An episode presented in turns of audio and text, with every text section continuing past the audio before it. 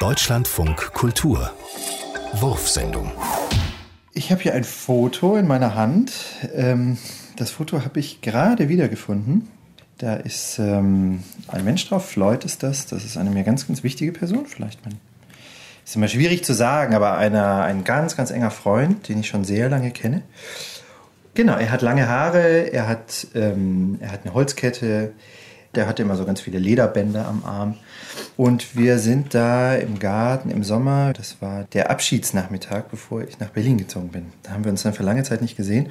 Ähm, haben uns beide, glaube ich, auch sehr verändert. Und das ist so lustig, wenn ich das Foto sehe. Er hat jetzt kurze Haare, trägt eine Brille, ist etwas seriöser geworden. Und manchmal denke ich mir dann so, wenn ich solche alten Fotos sehe, dass es mit mir wahrscheinlich nicht anders ist.